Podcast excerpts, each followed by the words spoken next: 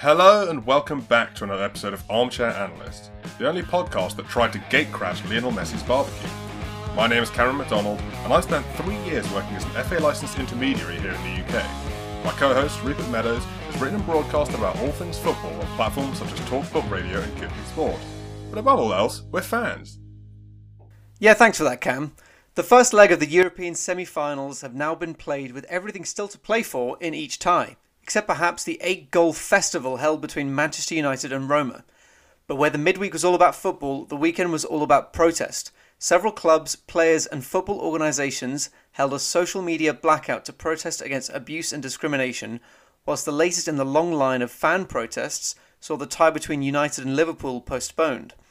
As always, timestamps are in the description, and let's start off by looking at that protest held outside Old Trafford on Sunday. Yeah, so this is the first game in Premier League history to be postponed by fan protest. And what a message that sends, particularly given that, you know, Manchester United versus Liverpool is almost definitely the largest fixture in English football. I think maybe there's a period of time, you know, back in the early 90s and, and mid 90s where you could have said Manchester United versus Arsenal when it was sort of United would win two and then Arsenal would win one. So it was often sort of a league decider. But over the history of English football, easily it's got to be Manchester United versus Liverpool. Um, of Agreed. course, this isn't the first time that a game has been postponed at Old Trafford in the Premier League. I remember there was that really funny, uh, there was that really weird, seemed serious at the time and then ended up becoming comical postponement in 2015-16 when Bournemouth came to Old Trafford because they thought they'd found a bomb there, but what had turned out had happened is that it had been a training exercise by a company that finds and defuses bombs, had left one of their example bombs at the ground. They were like, oh my god, oh my god, and it turned out to be the security company had left one behind. yeah, I mean, I think the only uh, the only people that came out of that situation with any sort of um, glamour were the people that make the fake bombs. yeah, ex- yeah, exactly. They're like, well, I mean, you know, good product, but um, no. So, so the protest was was really interesting it started off, you know, it, it, very similar to a lot of the protests we've seen around a lot of these other Super League clubs recently. We've seen very similar with Arsenal, Chelsea, and Liverpool, certainly. These huge crowds just assembling to protest not only the club's involvement in the Super League, but uh, certainly in Arsenal's case, and, and, I suppose to an extent Liverpool, not so much Chelsea, but the, the state of the ownership. Um, the difference here, chiefly, was that the protest took somewhat of a turn as some fans managed to I, the the term that's been used is storm the pitch, and as much as I enjoy that sort of image of United fans heroically storming the pitch, realistically there are a lot of young kids as well as there were people of all ages, but like some young kids were able to get through a gate and get on the pitch. It wasn't wasn't as militaristically explosive yeah, as, yeah, as some sure. people would have you believe. Um, but still, you know, people managed to trespass and get onto the pitch, and there was a very, a very small number of isolated incidences of um, of violence and property damage. Um, what I would want to start off by saying is that obviously it'd be remiss for me to not talk about the fact that there was violence and a bit of property damage and criminal damage and all that. I think it's key to stress that this was the vast, vast, vast minority. Uh, minority. The majority of fans didn't even get into the pitch. A lot of people who were at the protest didn't even know there were people on the pitch. And even within the people who got onto the pitch, there was a there was a minority within the minority that were inciting violence and uh, causing criminal damage. So you know, you're going to see a lot of stuff over the course of this week and we'll have seen it since the weekend of people trying to sort of discredit the whole protest as, you know, football hooligans at it again. Of course, there were some people who took it a bit too far. I think the vast majority of fans there were peacefully protesting, protesting with their full legal right and, and not doing anything wrong. Um, but obviously, you know, as with any group of large people, there's always going to be a couple of people who, who take it a bit too far. Um, yeah, definitely. And, and it, as is often the case as well, it gets defined by the extremists within the group rather than you know the the large majority of, of the people that were there on the day. Yeah, like uh, like I said, for myself and us talking about this, it, it'd be an oversight and just ignoring part of it to not talk about the fact that these things happened. But they, for me anyway, and for anyone who's really looking at it, by no way defined the protest. I think the protest was much more meaningful and larger than that, and the vast majority of people didn't get involved. But nonetheless, it's still worth noting. Something else worth noting I thought that was quite interesting was that it was Sky Sports who were covering the Manchester United versus Liverpool game, at least here in England, uh, and so subsequently were covering sort of the things as they unfolded, which gave rise to some very awkward moments as you sort of had the studio of Graham Souness, Roy Keane, and Micah Richards sort of just sitting there trying to fill dead air for an hour and a half. I think Micah Richards, I've, I've never seen him less talkative. I mean, in terms of like people that you want to spend an hour and a half with, I feel like Graham Souness has got to be somewhere near the bottom of the list. Well, I think it was quite funny because Graham Souness, I was of, I was sort of almost comforted by the coverage that he was giving of because I thought everyone else quite interestingly, obviously you had Gary Lineker and Jamie Carragher there, but in the studio you had um, Micah Richards and uh, Roy Keane. Both seemed pretty supportive of the whole protest thing. Obviously, everyone did the what I've just done and sort of disclaimer, condemn violence and, and criminal damage, but they all seemed pretty supportive. And I was almost sort of weirdly comforted that Graham Souness had gone back to having just ass tier takes because for the last couple of weeks he's come out with a couple of salient points about the Super League, and I've sort of been like, is up down, it's left right. Graham Souness is, is making making sense. Um, so this is nice. It's nice reassuring. I, Safe territory. Graham Souness is an idiot again. Good. I, I, I was weirdly comforted by it. You know what I mean? I don't know exactly what you mean. And for those of you who don't know what he did say, I think um, the main thing that he came out with was was this suggestion that the reason why Manchester United fans are protesting is because of you know recent lack of success at the club, rather than you know the fact that this goes back 15 years to all the way back to when the Glazers took over, and this is you know just one in a long line of protests to that effect. Yeah, I think I think his almost verbatim line was, "Oh, you weren't protesting like this when you were winning trophies." To which every single United fan, and indeed most people who have watched football, even if you're not a United fan, were going, "Well, that's that's not true, mate." you know, even in some of the most successful eras, in 2005 when they were still winning leagues on the regular, a lot of fans were you know getting very annoyed. at One of the most iconic sort of um, you know green and gold things, you know, all those green and gold scarves and flags, is literally David Beckham wearing one at the height of some of United's power. So I just thought that was at best irresponsible reporting and at worst just plainly ignorant. But um, other than that, I thought it was kind of interesting that Sky Sports had a pretty favourable coverage of it because Sky Sports were, you know, this was a protest meant to strike at the hearts of the Glazers, and um, you know, definitely did do that. But arguably, the biggest losers in this situation of the game not being televised were Sky Sports themselves. Obviously, they had other games on in that day, but the crown jewel of the day of football and of the weekend of football, indeed, because as we discussed, it's you know one of the biggest games, if not the biggest game in English football. Um, you know, was was this United Liverpool match that, that got postponed. So I thought it was quite interesting they didn't sort of have like a camera cut to a, the one pundit you could find who liked the Super League, so they can go, ah, I didn't like the Super League when Sky Sports weren't getting involved, but now that their bottom line's threatened. Yeah, I mean, I guess you know, if I'm putting my cynical hat on, it's all to do with you know they're desperately trying to rebrand themselves as being for the fans, um, and being, mm. I guess, a a, a platform for good. Um, so they kind of had to let you know people take swipes at them while they lost millions. But and that in itself was quite fun to watch. Yeah, definitely. I thought I thought it definitely was interesting to sort of see this a situation where they lost out for them to be like, ah, oh, look at this, isn't isn't the right to protest great? And I'm sure there are a bunch of executives with clenched fists standing just behind the cameras. um, oh, I'm absolutely sure. Manchester United Supporters Trust uh, came out, and Supporters Trust have been such a great voice in this period. It's been great to sort of have, uh, you know, centralized, or all the different major clubs have had this sort of good voice to come out and represent the club, for the most part, in my opinion, in a really good light. Uh, Manchester United Supporters Trust uh, penned an open letter to the Glazers following the protest, uh, in which they said, amongst other things, let's be very clear that no one wants what's happened at Old Trafford yesterday to be a regular event. But what happened was the culmination of 16 years in which your family's ownership of the club has driven us into debt and decline, and we felt ever more sidelined and ignored.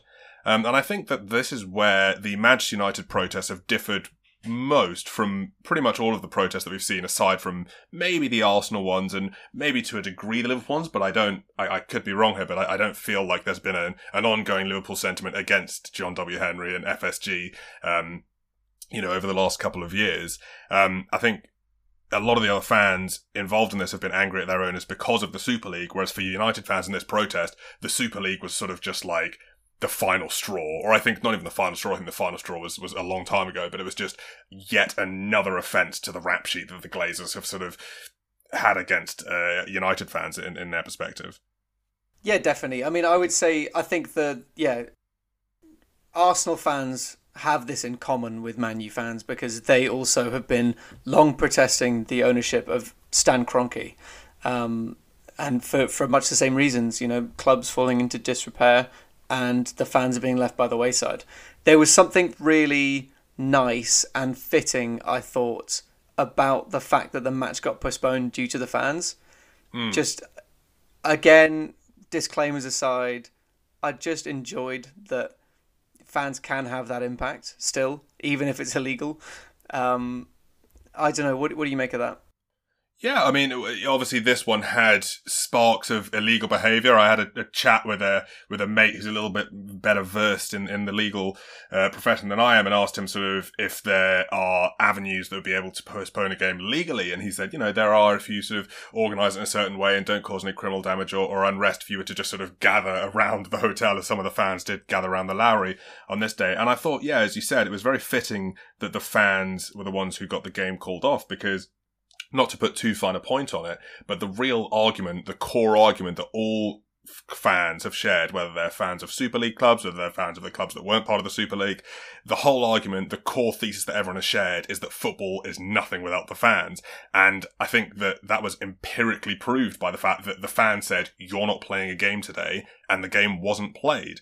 Um, and I quite enjoyed, yeah, the, the very literal sort of bringing to life of that sentiment. Yeah, so I was interested. Um, I was reading an interview with Geoff Pearson in the Independent, um, who apparently is a, a, one of England's foremost researchers on football crowds, which I did not know was a thing.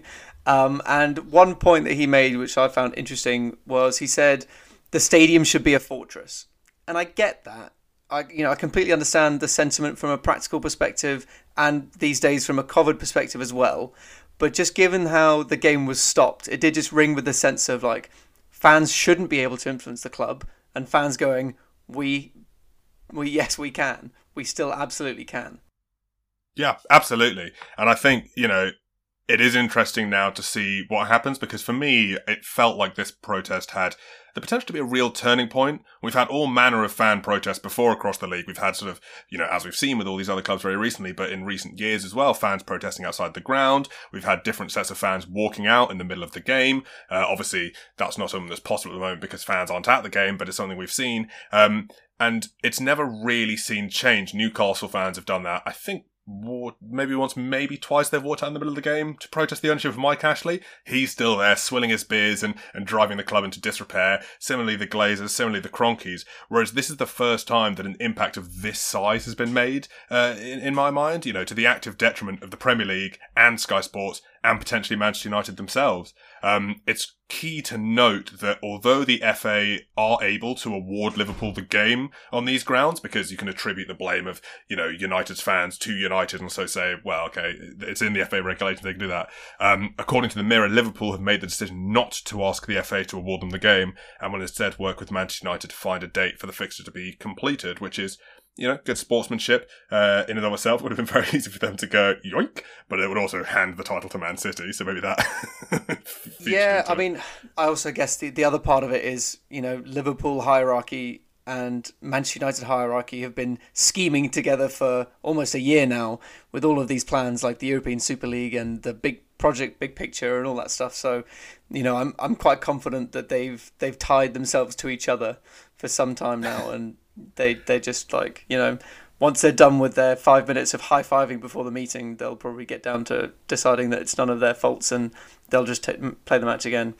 Um, but yeah, I think I guess the other part to mention. I mean, we're going to talk a little bit more about social media abuse and Black Lives Matter later on, but this sentiment really, really um, struck a chord with me f- for all the protests on Black Lives Matter last year when people were criticizing the way in which people protested.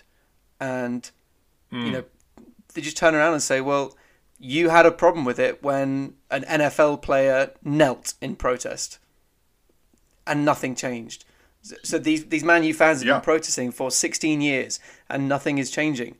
I I personally, yes, I, I don't, you know, I'm, I'm I'm not condoning the violence as neither, neither of us are, but what do you do if you keep protesting peacefully and nothing changes when it means this much to you? Well, well, exactly, exactly. And I, I, you know, I'm not condoning it either for a second, but you can understand why it got to that point. You can sympathise why a group of people. This is not like you know, United fans have tried to protest for the first time and their voice hasn't been heard, and they've gone, oh well. You know, the Premier League came out and they made a statement and they said, you know, fans have other avenues available to air their grievances, and that's true. But fans have been using those avenues for years and years and years to no avail. Finally, here, perhaps a little bit, you know, unceremoniously and, and, with a little bit of you know criminal intent they have made their voice heard and that's not to condone it but i do get why people felt that was their only resort Um, and it is interesting to think now is this going to see further games postponed by dissatisfied fans?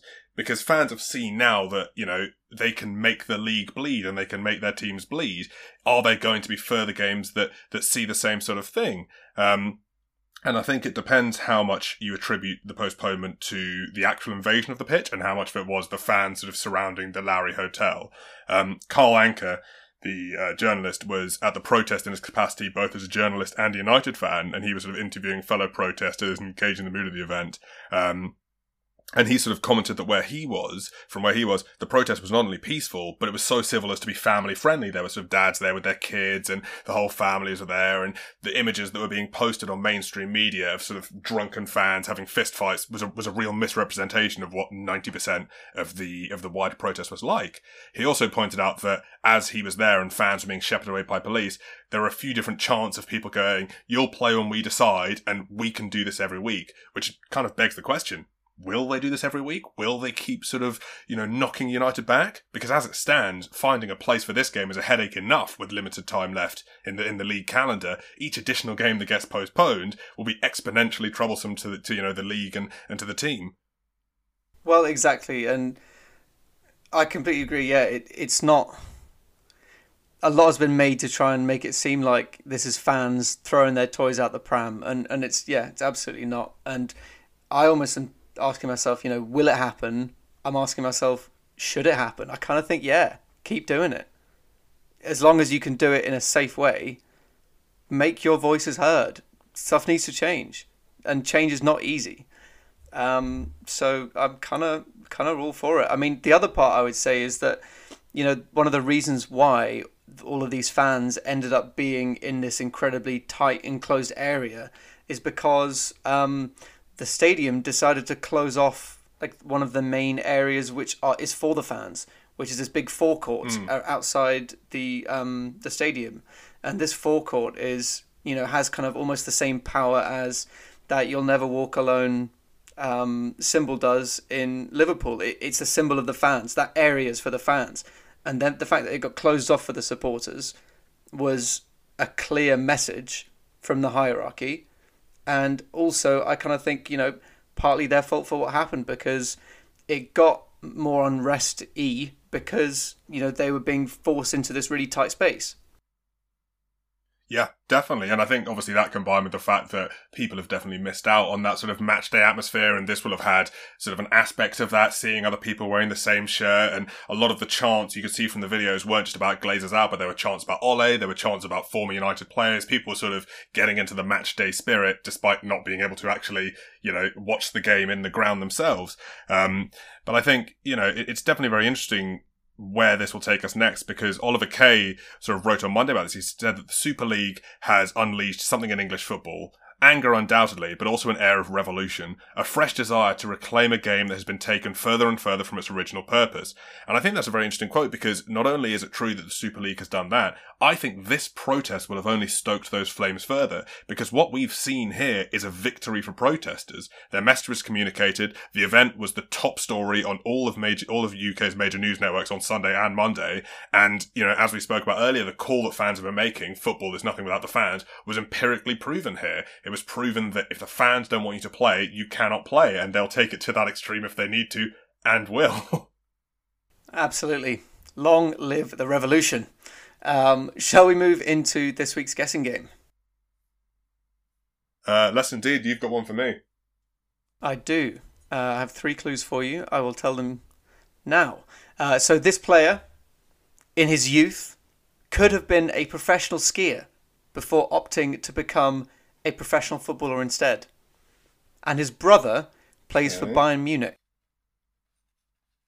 So that's your first clue. Uh huh. Cool. Your second clue is that he has the fourth most ever caps for Germany. Okay. And the third clue is that he played for one club for 15 years before joining a Premier League side towards the end of his career.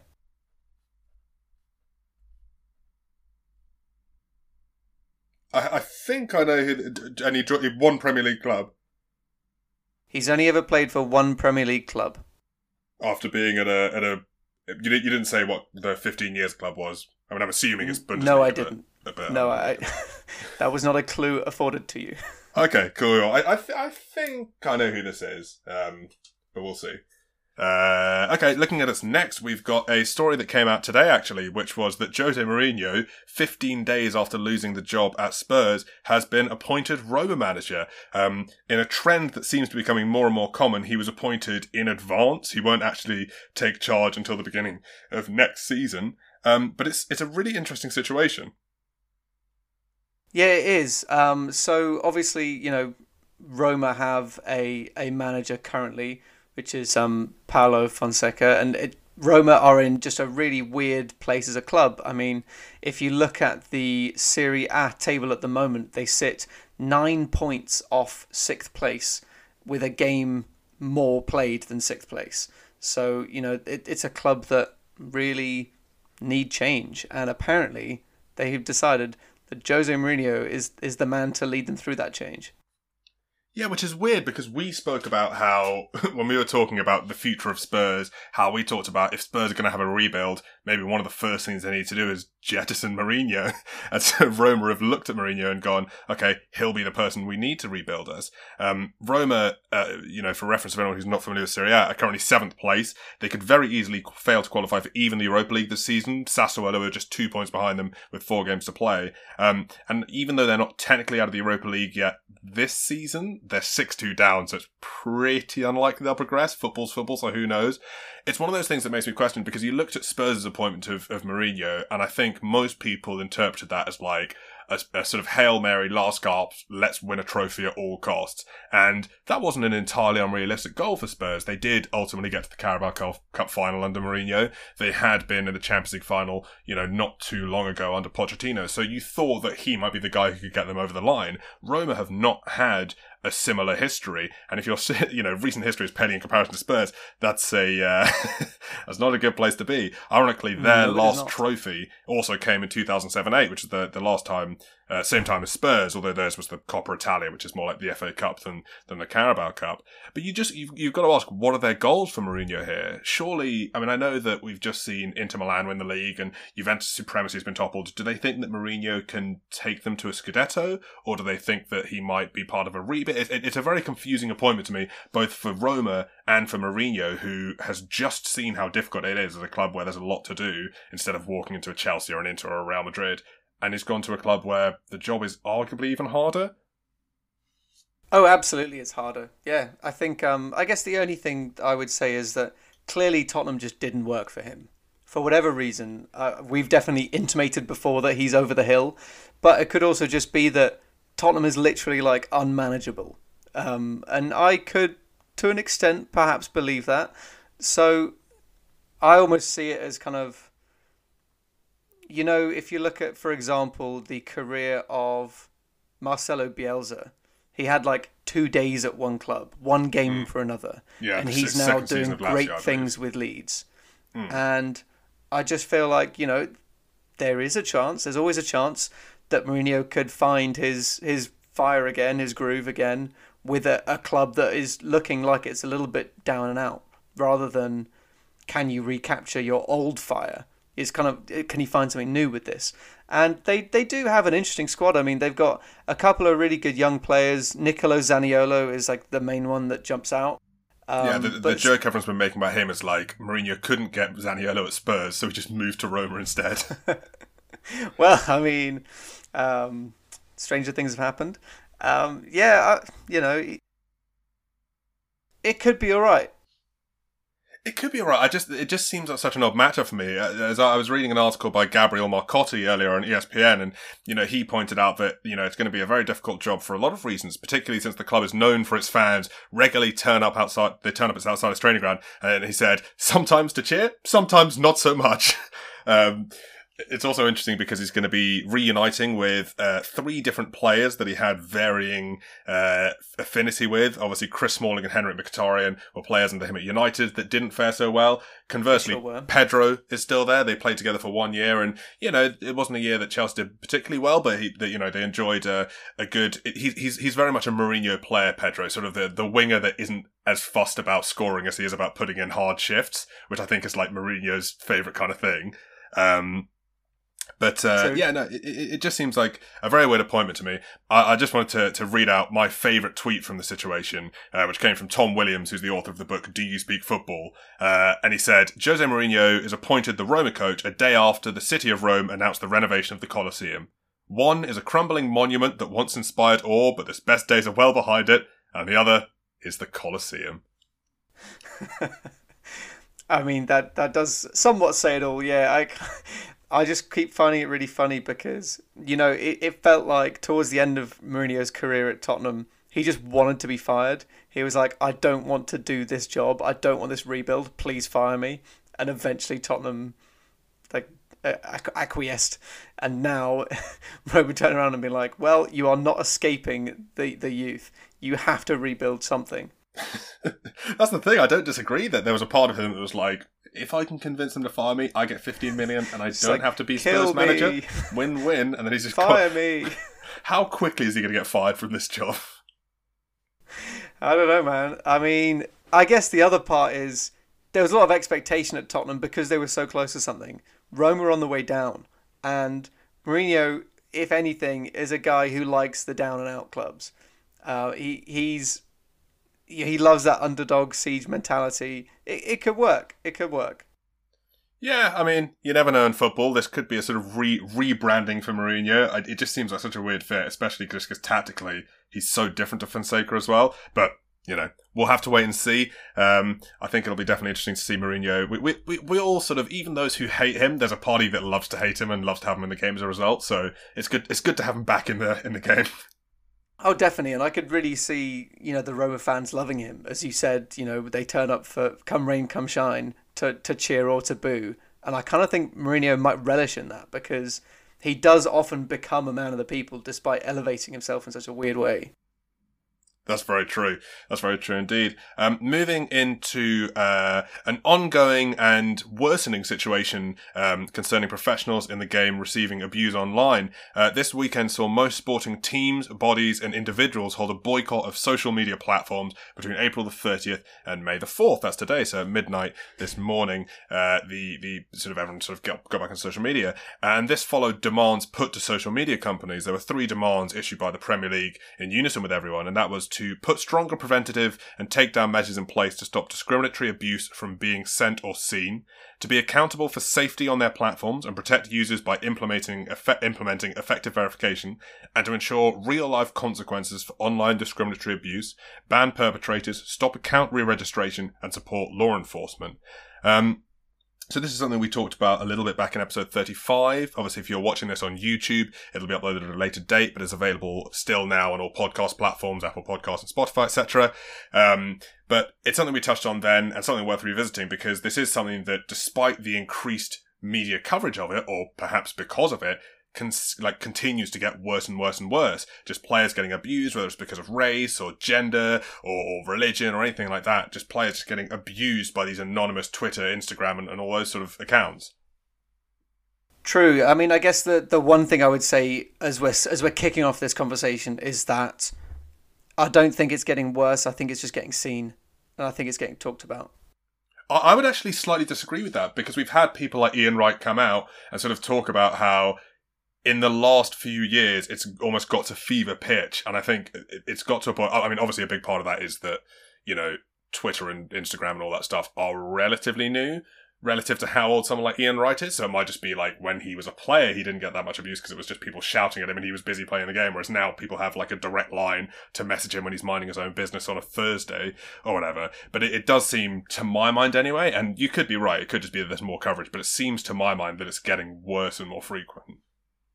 Yeah, that's fair. I mean, I think I think it's it's potentially getting worse and more frequent on social media, but that's also just potentially because other avenues are getting shut down for these people now because I mean, no Ian Wright had to. had a had an interview with um not an interview but uh, you know a, a talk with Alan Shearer. I would really recommend people go and Mm-hmm. um, and watch it. It was powerful stuff.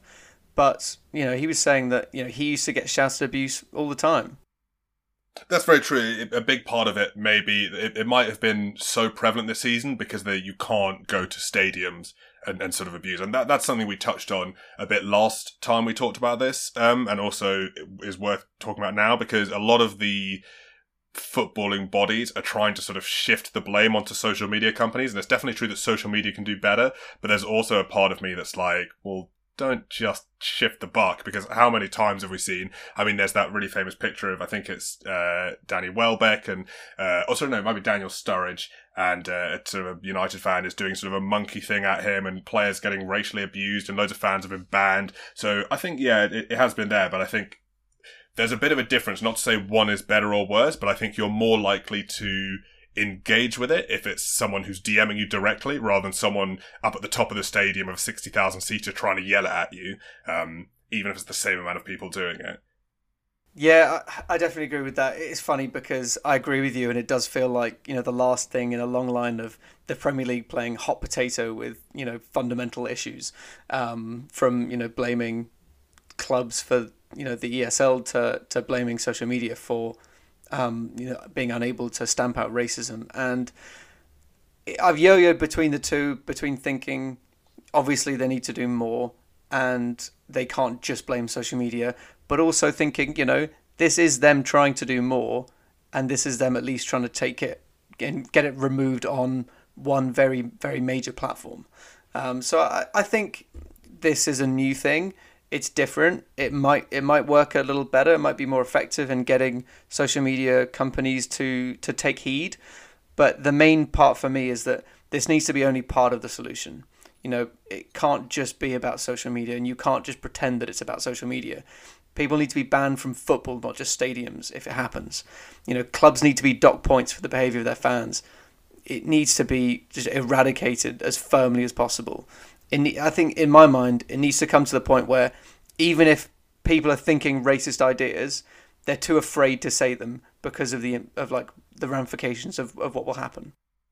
Yeah, and I, I agree. And I think a big part of Ian Wright's have talked about, it's a big part of what has maybe emboldened a lot of people to send these messages is that Irish, you know, kid, I think he was 18 years old, sent Ian Wright those messages, got caught, went to court, and, you know, there was no real punishment. I think maybe he got a bit of community service or, or something like that. Yeah, he, he got he got let off. Yeah, so, so that if you're someone who's thinking about racially abusing Ian Wright, you're going to think, great, there's proof that there's no punishment.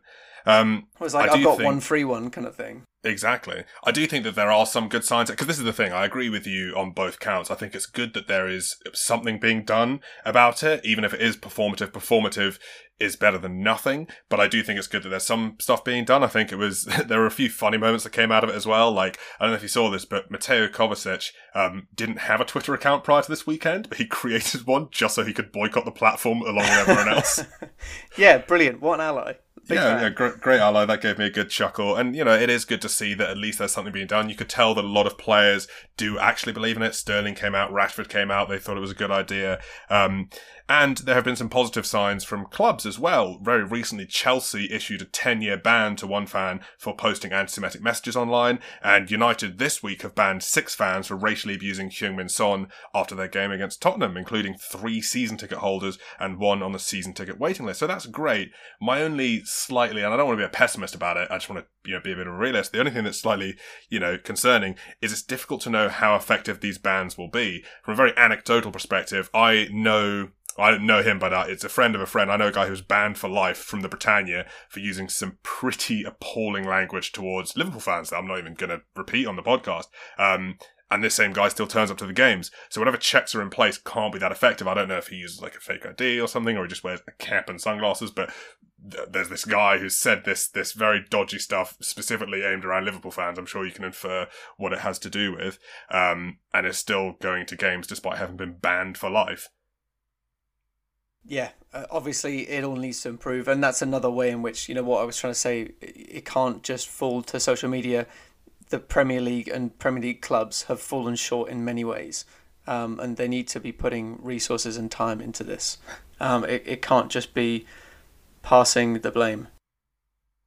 Yeah, hundred percent. That that that's that's what is the whole thing for me. It's like this is great if this is step one, but if this is the Premier League going well, we've done the work and that's it. Time to hang up our hat and, and say good day. We've defeated racism. You know, Kendall Jenner did the first blow. We did the knockdown punch with the social media blackout. That's it solved, and we never want to hear about it again. Definitely. I mean, well, this is a, you know the, a long line of um, this is part of a long line of of conversations about tokenism and and how it can affect the game. You know, a, a lot of players have started to not take the knee because they are worried that it's becoming so performative that nothing else is being done. Mm. Clearly, things are still being done and and stuff is still being thought about, but yeah, you've got to just keep trying. It, there's no there's no easy quick solution to this. It, it's it's going to take a lot of work. It definitely will. Um, but hopefully we're taking a step in the right direction. The pessimist in me says I'm not I'm not convinced, but hopefully I'm I'm wrong, and this is you know the first in a in a series of very positive steps uh, towards it. Um, hopefully, yeah. There's um there was one thing that I wanted to say, just that came out f- from my perspective from the Alan Shearer and Ian Wright conversation.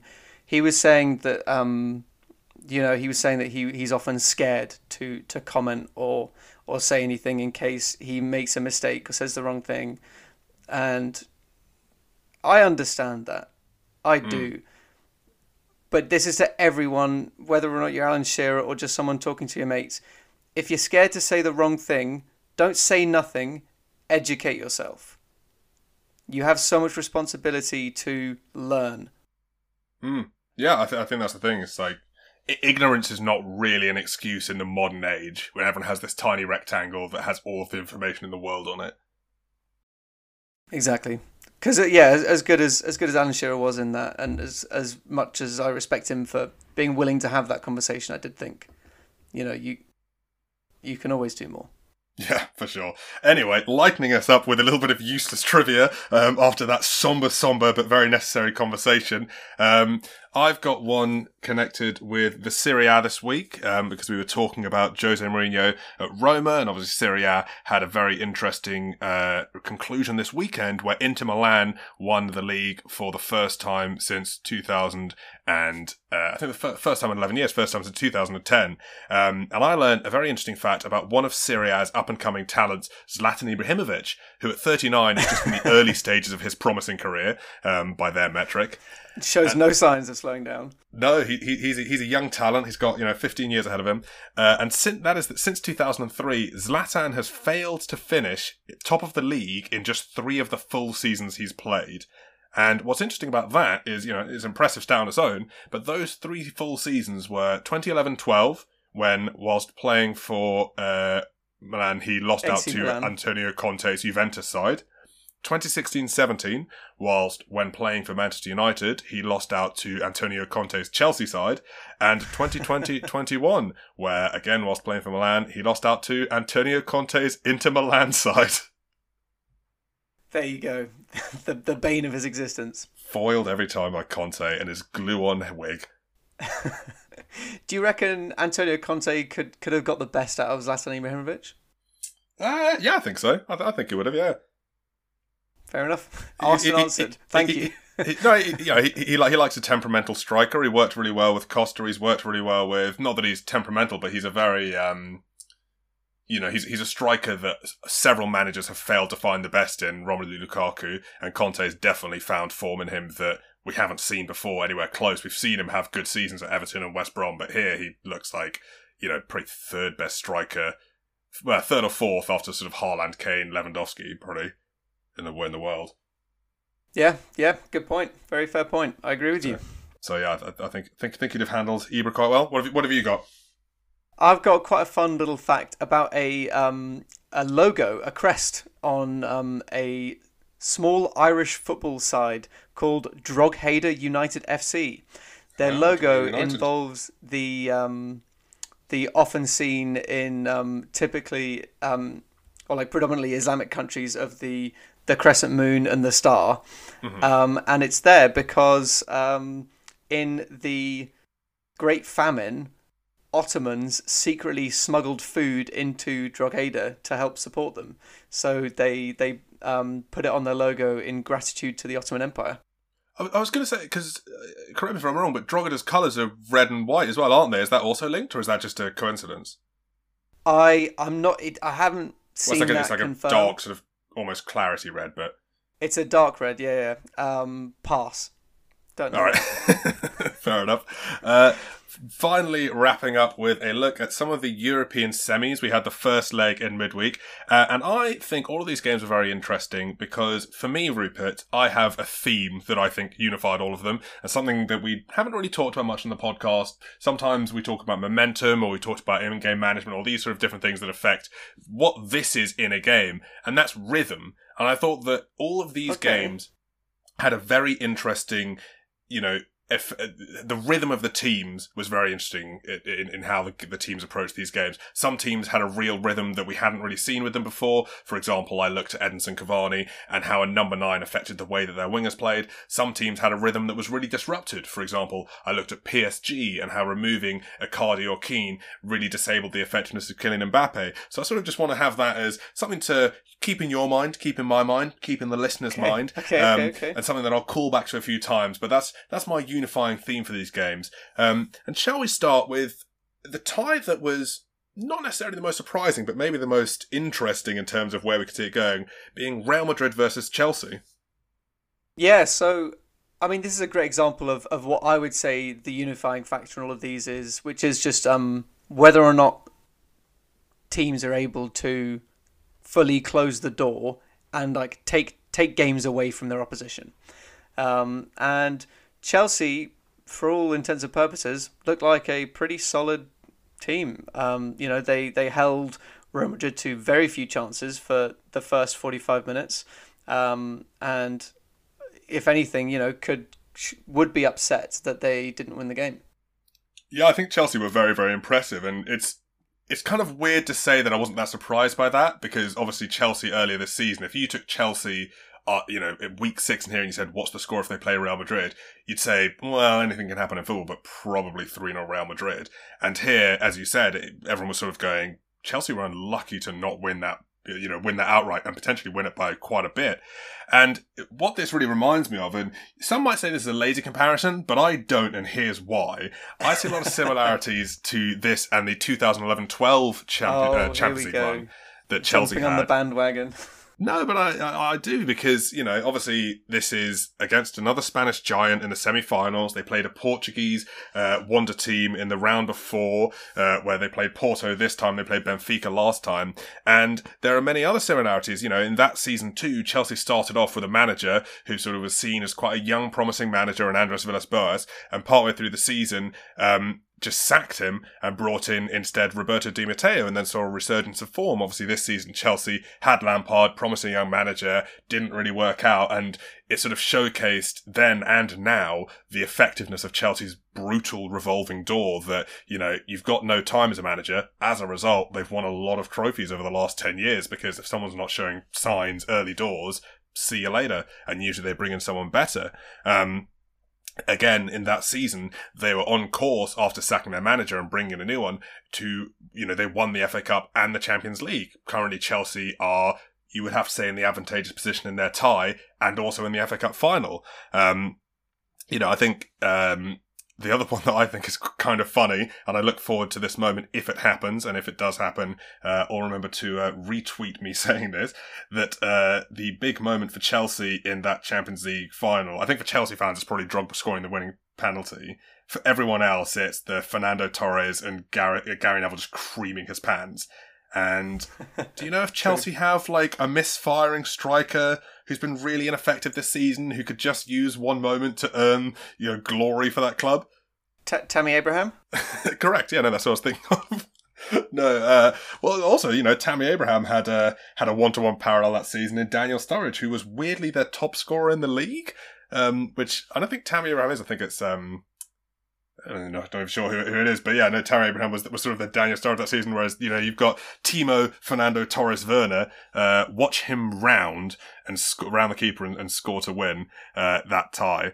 Um, so I think there's a lot of similarities. I don't know if you think that's a really lazy comparison. If it is, uh, hit me up in the comments and tell me I'm being lazy.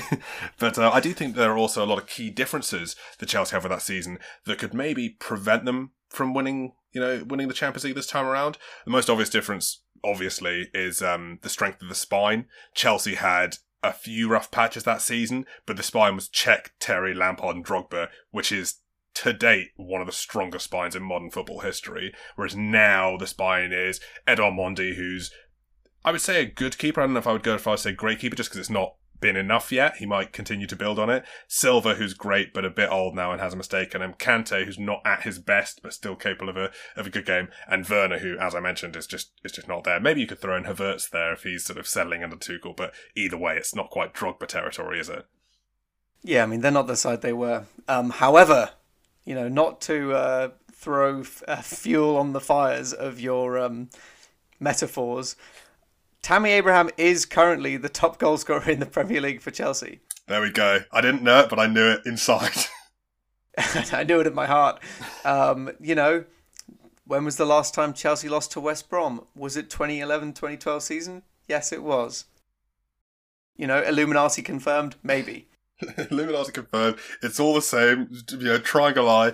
Um, no, I think it's interesting. I think you know, Chelsea looked really, really good in this first half. I do think that maybe, as with quite a few of these ties, they will regret have not twisting the knife where they could have, because I think, particularly in the midfield, it's just such a big danger area for Chelsea. In the first leg, they were able to dominate possession and did really, really well in the midfield in the midfield sort of area. But you wouldn't bet against the midfield trio of Modric, Kroos, and Casemiro flipping it on his head in the reverse fixture. They all looked a bit sluggish, and partly part of that was Chelsea playing really well. But I just do I see those three who have been so good for so long dropping another goose egg like they did in the first leg? It could happen. I wouldn't put money on it. Yeah, I agree. I mean, it's this whole discussion of whether or not Chelsea could be the dark horse of the whole competition. I, I kind of feel like they've missed their moment. I, I think that you're absolutely right that Real Madrid won't allow themselves to be picked apart in the same way. Chelsea were dominant for so much of that game, but failed to, you know, create enough meaningful chances and convert those chances. So, yeah, I think they carved out a really promising opportunity for themselves and then subsequently kind of like folded their hand. Yeah, very, and also, you know, obviously there's that midfield thing. Also, Sergio Ramos is going to be back. I just. There, yeah, he might be that... back, but Rafa Varane isn't going to be back. Like you can give and take all of that, but I think yeah, Ramos I just... is so much more important to that team, it, certainly as a defender, and I think also just like leadership and everything like that than anyone else they have at the moment.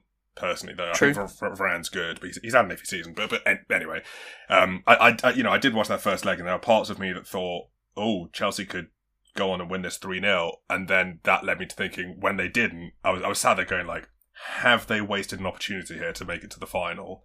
And maybe not, but well, yeah, I mean, so often like these like bold tactics that um, shock teams.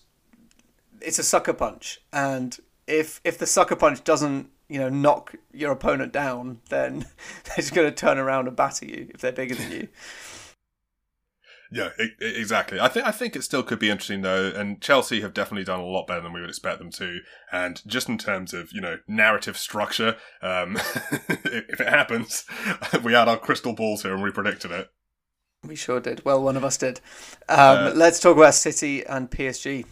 Yeah, so looking at this tie, it was another really interesting one because City again started without a striker, and much like against Spurs in the Carabao Cup when they didn't start a striker, we saw them floundering for quite a while without a striker. It looked like they weren't going to do so well in the first half. It took until I think the 64th minute for them to get a goal, um, and even though they did run out 2-1 winners, the two goals they did score, the Kevin De Bruyne one was kind of like a freak accident goal. Really, I don't think he might have been trying to shoot, but it was it was one of those. I remember that Bukayo Saka one. He was like, "Of course, I was trying to score." I was like, I I, I think. Well, then collectively the world just went, "Yeah, cool, bro." Yeah, okay, man. And then the other one was that that really really poor wall from PSG, which is just not really okay in a, in a Champions League semi final. But it, both of those goals, I was kind of like, if you take that shot again ten times it maybe goes in once. And fortunately today, both the one out of tens have come true, but you can't expect to score those kinds of goals consistently. Sure. Yeah, I, I also again kind of feel like this is another example of just PSG having been the better side for at least half the game. And the first half definitely, yeah. Not being able to capitalise on it. Unfortunately, yeah, that's just sometimes how football is. You have two chances, you score two goals, and it's you know it's not their year again. I thought it was weird from PSG that they decided to leave out both Moise Kean and Mauro Icardi. Um, they were both not only subs but unused subs, and Mbappe was the one who was leading the line. And as good as Mbappe's been this season, you and I, I mean, we've talked about this a few times, but when we were talking about, you know, him going to City and things like that, for example, we've talked about how throughout his career, he's often, I mean, he has this season worked as a lone striker, but I think the best you see him is when he's playing off a, a, a sort of further forward striker, like a number nine, and he can operate off the shoulder, and the, the sort of number nine can create space for him. And there were definitely at least two really notable examples for me where Mbappe got into really threatening spaces on the byline, looked up, tried to cut it back, and there was just no one there to do it. It was either Neymar, who was like behind two defenders and just fell over when the ball didn't come to him, or it was no one. And both of those times I was like, if there was someone with a little bit of physical presence who could have sort of told a centre back to fuck off and got to the ball, they could have, you know, twisted the knife a bit better. Um, now in the second leg, we've seen the reverse. We look at the 11 and Mbappe, because of a knock, has missed it out on a start while Icardi makes the 11. So it maybe just feels like they've just got it a little bit too wrong. And much like we talked about with Chelsea, maybe thinking they've failed to, to twist the knife, PSG now have to go to the Etihad, 2-1 down with two away goals and it's just it's not a situation you want to be in. We talked about just before we started recording the podcast about you know when we saw the team sheets. Okay, Mbappe's out. Well, I suppose then it'll fall to Neymar. And Neymar could do it. He obviously was very key in La Remontada for Barcelona when they had that big comeback season. But he was so anonymous in this game beyond that sort of the, the first goal they scored, he forced the corner for it. But beyond that, he just didn't really do that much. It just wasn't the kind of performance, you know, you'd be hoping for from the world's most expensive player. Um, so, you know, do I believe that Neymar can put the game on his shoulders and, and turn around for them in the second leg? Again, it could happen. I'd be a lot more confident. If, if, you had, if you had to ask me to choose between PSG missing one of them, Neymar and Mbappe, to help them come back, I would do Mbappe every day of the week. As in, you think Mbappe is more impactful than Neymar? if if you said to me like, okay, the rest of the PSG eleven, you've got your Icardi, you've got Di Maria, all that, you can only have for whatever reason one of Neymar or Mbappe to try and launch this comeback. I'd say Mbappe every single day of the week. I just think Neymar has a tendency to go missing in games like this. He can do. The only thing I would say to counter that is that I feel like Mbappe works really well as part of a team, and I think that's why he he struggles when Icardi isn't there. But if you're looking for someone to produce moments of brilliance, you can't look past Neymar as as that talismanic number ten who who can just create something out of nothing, and he did do it throughout the the City game, even if you know he didn't quite manage to have the impact on the score sheet that he would have wanted. Yeah, I mean, there's a part of me, and this might be extremely out of pocket, but that just wants to call him a Brazilian Allan Saint-Maximin, though. like, is he fantastic to watch play? Yes. Has he got technical ability coming out of his, of his ears? Absolutely. Is he going to be a reliable goal threat when you need him in these games? He does it sometimes, but then other times, like in this game, you know, you can understand why City are well used to being able to mark strikes out of the game. They had their centre backs forcing Mbappe wide. You'd have been hoping that it would have been Neymar sort of trying to twist the fullback's blood, or look, I think they had Cancelo at left back in that game, sort of drifting onto that side and sort of going around him, or getting around a little bit of an older Kyle Walker, but instead he just sort of did nothing really and just was falling over a lot. Um, which is just again Not to be that guy who's like, oh, a player's price tag defines exactly what they should be, and that's what they should stick to. But because you know, obviously there are loads of players who are bought for loads of money without the fault. Neymar is the most expensive player ever, though, and I don't think he's ever been even close to the best player in the world. Yeah, I mean, I think, yeah, I I don't disagree with you. I mean, PSG paid hand over fist for him, and they got him, and he is what they wanted, which is a really exciting PlayStation player who like does thrill fans at times, but isn't doesn't have the the presence in the dressing room of a well, you, the, I guess the spine you were talking about earlier, like the Drogba or the Lampard or or the, even the Cech. Well, well, sort of though, because I think I think when PSG bought him, and obviously I don't know, I'm not in the boardroom of PSG, so I don't know if this is why they bought him. Part of it's going to have been branding, but it seemed to me that the narrative when they bought Neymar was very much like it was at a time when he was getting better year on year, and the conversation had been Messi or Ronaldo, Messi or Ronaldo, Messi or Ronaldo, and it seemed as though the conversation was just about to become Messi or Ronaldo or Neymar, and PSG were getting the player who was going to be part of that conversation, and he just hasn't hit that potential. I don't think he's got better since going to PSG. Yeah, I mean that's because he. I mean, Liga isn't as much of a. It's just not as strong a league, and I know that it's having an amazing time right now with the competition. But competition aside, just the average player is not as strong because there is Also, this, this this is the first year it's been that competitive for a long time. Yeah, exactly. There just isn't as much money in it. There isn't. There aren't as many top, top, top players. Um, so yeah, it, I'm not surprised that he hasn't improved because you need, you need to play against the best.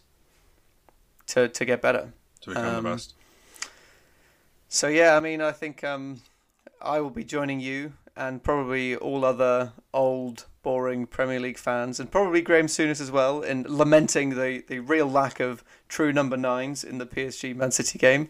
Um, moving on to the other half of Europe, Manchester Uh, United took Roma apart pretty comfortably. Yeah, and all, in my opinion, thanks to Edinson Cavani. We just talked about, you know, PSG maybe missing out a big striker, and uh, obviously they had some on the bench, but here's a striker who was playing at PSG uh, in Edinson Cavani. And for me, it's it comes as zero surprise that United want to hang on to him. All the hallmarks of a number nine. It just shows how important that is to Manchester United's system. As we were talking about that rhythm, when you have these players, instead of sort of running aimlessly around like Martial does, or Bruno Fernandes pinging on through balls to a, to a Rashford or a Greenwood who's sort of isolated and not able to do much with it, Cavani not only is impactful as a forward himself, but creates space for Fernandes to operate into or the wingers to run in behind. And it, it just, it feels like the puzzle piece and it, it sort of reconfirms to me when we talked a few weeks ago about where Harry Kane could go. And I was like, if United get him, they win the league.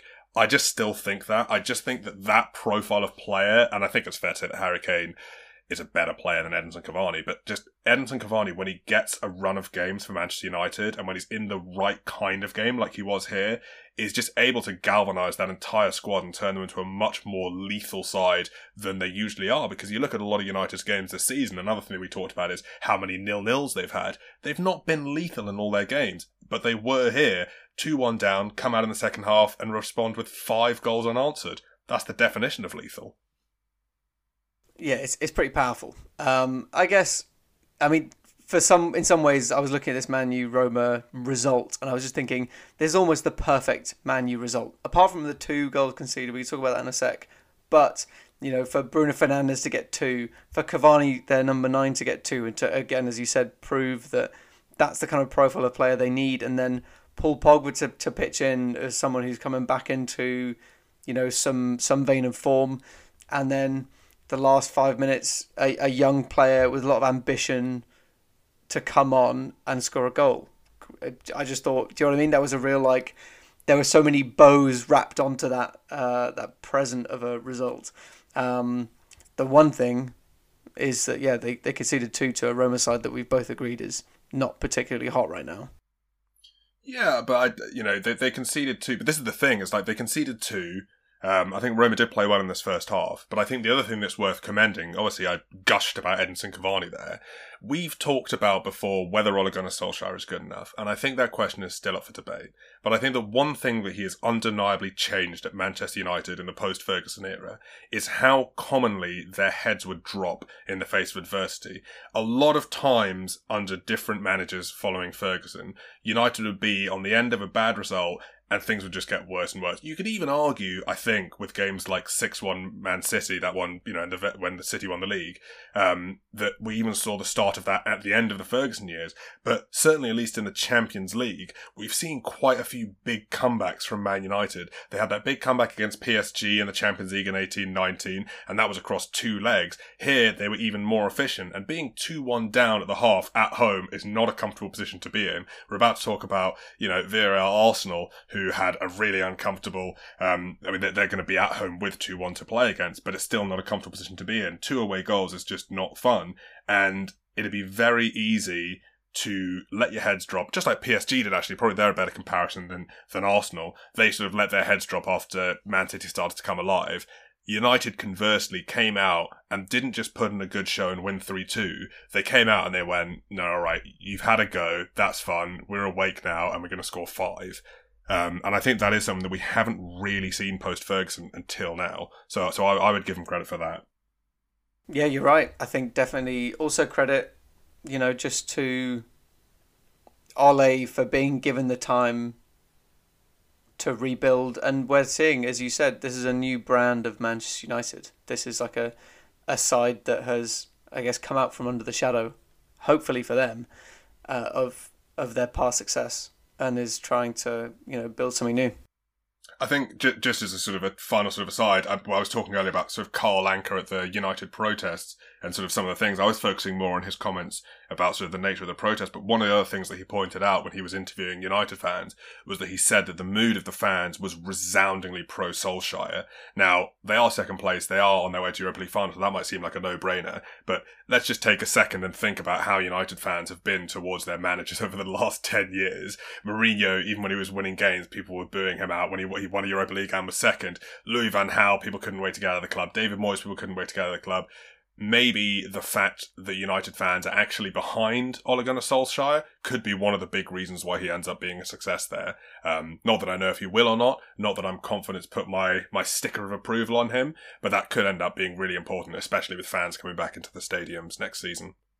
Yeah, I mean, I do completely agree with you. I guess the only thing I would also say is that it takes time to heal wounds, and after Ferguson left, We've talked about how that was a poison chalice. Um, you know, no, I don't think any manager was going to be able to replace him straight away. And it kind of feels like Solskjaer has just had enough time since Ferguson left for fans to be able to get back on board with him. Yeah, he's, he's come after the refractory period is ended. I, no, I, I don't disagree with that. Um, last and indeed least, we come to Arsenal, who faced off against Villarreal, uh, managed, of course, by Arsenal's former manager Unai Emery. Um, and this was one of those games before the ball was even kicked off. You could tell it was going to be a bit of an Arteta special because he decided, for whatever reason, to line up for the first time ever without a striker. Um, now, what compelled him to do this? you know, to change his system to an as yet unused shape in a European semi final? Channel your inner pep, my friend. Only he knows the real reason. but I, all I could see in my mind's eye when I looked at that lineup was him sort of standing next to Pep Guardiola and Pep being like, "Ah, you see, yes, you can play with no striker and do all this." And God, and he forgot to tell Arteta, "But you need a team worth eight hundred million. It's like in the in the fine print. It's like this does not work nine times out of ten. Listen, I, I, like, wait, wait, what? this is the thing. I, I think Emile Smith Rowe is a really promising talent, but for all of Martin Tyler calling him the Croydon, Croydon De Bruyne, De Bruyne, he is not. He he's not a one for one replacement. This is true, yeah, um, and that was shown in the fact that it didn't really work. It didn't really work at all, and you know immediately they conceded. Immediately they were sort of all at sea. Again, this sort of Xhaka left back experiment just shows teams that they can raid Arsenal down that left side if they have any bit of pace. Similarly, down the left side, they had Calum Chambers and Villarreal have a lot of pace up front. Um, Samuel Chukwueze had one of the most fun nights of his life, I'm sure, just running the ball past fullbacks. And eventually, at a certain point, it became a numbers game. Um, a late penalty for Arsenal has sort of meant the tie isn't over yet because they now go to the Emirates with an away goal and it's only 2 1. And I think, although they sort of had a man sent off and so eventually did Villarreal, but they were playing with 10 for a while, they did do well to not concede more. But it was just one of those where uh, the, the narrative has been like, well, an away goal for Arsenal and it goes to the Emirates, so still very much a winnable tie. And obviously that's true, anything can happen in 90 minutes. But I, I'd really want to, like, I examine that statement and I go, 2 1 to Arsenal, you think they're going to overturn the deficit based on how they played in this game? Also, they're at home, where they've lost something like 10 league games this season. It's not exactly a fortress at the moment, the Emirates. No, it is not. And as we've seen, you know, uh, in European competitions and in domestic competitions, doesn't really matter anymore, apparently, whether or not you're at home or away, because fans just have so much of an impact on that. Yeah, yeah, exactly. There's there's no sort of fans unsettling people when they come in or, or, or, have being at the team's back. Overall, I thought this game was just it was a microcosm of Arsenal's season this year under Arteta. This tie and sort of the subsequent final that the winner of this one would, would reach, so Arsenal in theory, it represents for Arsenal the only salvation they could find this season. This has been a horrible season for them. They may very well finish in the bottom half of the Premier League table. The only thing that could have redeemed this season, and even then it would have still been quite a bad season, would have been to win a European trophy, albeit the less important of the European trophies, but one that they've not won before, qualify for the Champions League, and get something out of the season to bring them back into, you know, you, you could maybe argue, okay, well, we've had some success. And knowing that, the manager decided to gamble on a new formation, the result of which was unconvincing, unexpiring, and frankly unexciting football. and also, you know, I guess just it feels like vintage Arsenal as well. And this might be harsh, but it feels like vintage Arsenal to not lose so completely that it's com- it's all over. Like they're just limping on. Oh yeah, to to leave the fans with a shred of hope before losing two 0 at home. It's good stuff, Arsenal. You're nothing if not consistent. Consistently inconsistent for sure. Uh, shall we resolve guessing game? Let's, yeah. So I will read out the clues for you again and we'll see how you got on. So the first clue is that this player could have been a professional skier before opting to become a professional footballer instead, and his brother plays for Bayern Munich. Uh, he played for one club for 15 years before joining a Premier League side towards the end of his career, and he has the fourth most ever caps for Germany. Cameron, do you have a player in mind? I, I do, yeah. I actually had two players in mind until you said that last clue about, well, all the way up to the end of your last clue.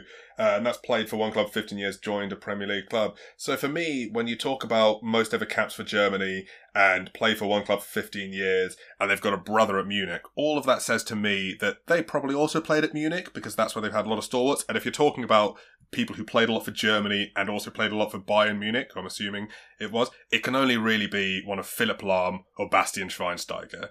Now, maybe it's because I can imagine uh, Bastian Schweinsteiger doing the double moguls a little bit more than Philipp Lahm, but also the fact that Philipp Lahm didn't go to any Premier League club, whereas Schweinsteiger did go to Manchester United uh, at the back end of his career for a weirdly, um, you know, muted and, and not that notable spell. So that is going to be my guess, Bastian Schweinsteiger.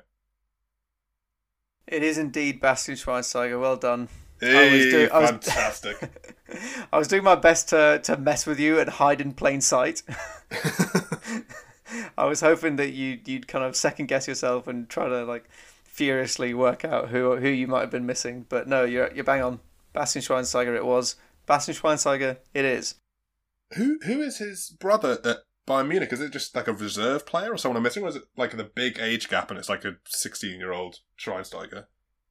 Um, it's um, it's elder. It's oh, actually no, sorry, that is a mistake from me. He he played for Bayern Munich, um, ah, but for the okay. reserves. It was his brother Tobias.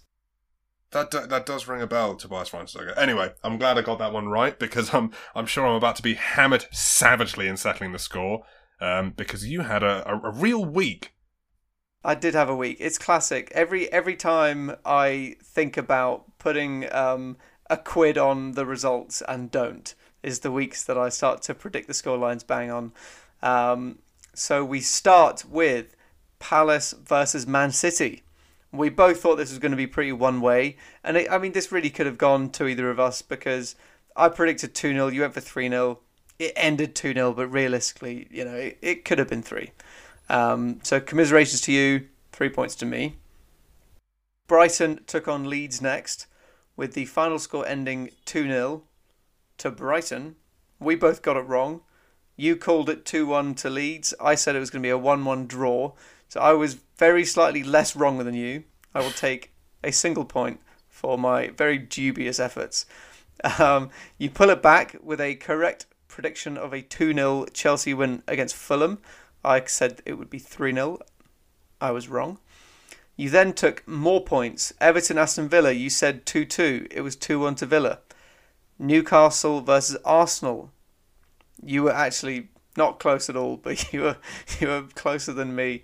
You called it one one draw, and I said it was going to be one 0 to Newcastle, and neither of us believed in Arsenal, which I which I, I think is completely reasonable as for, for reasons we've just mentioned. But uh, they actually came in clutch against Steve Steve Bruce managed to make them look good.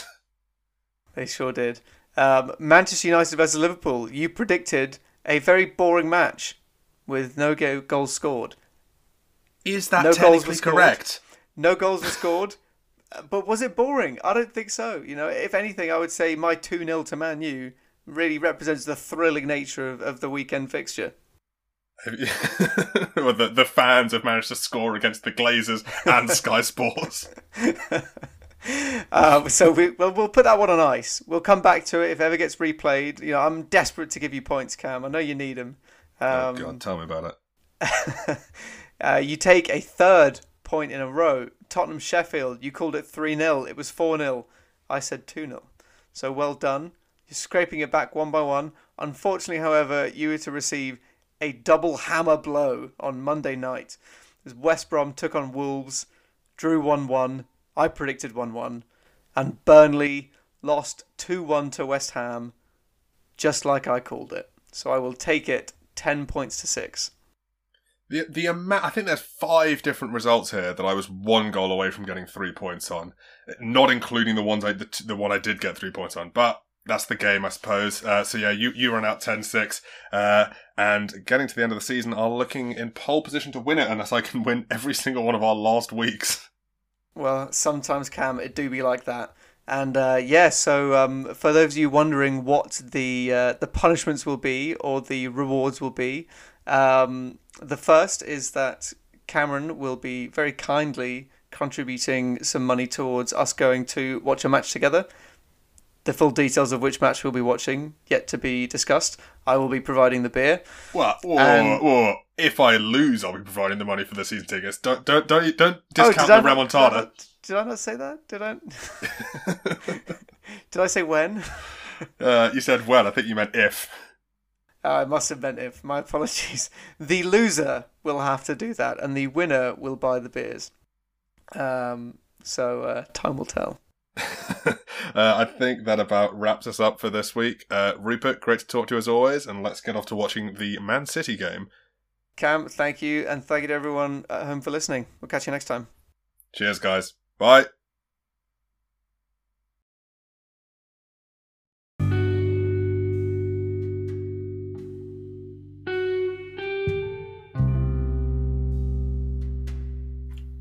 Armchair Analyst was recorded remotely by Cameron McDonald and Rupert Meadows.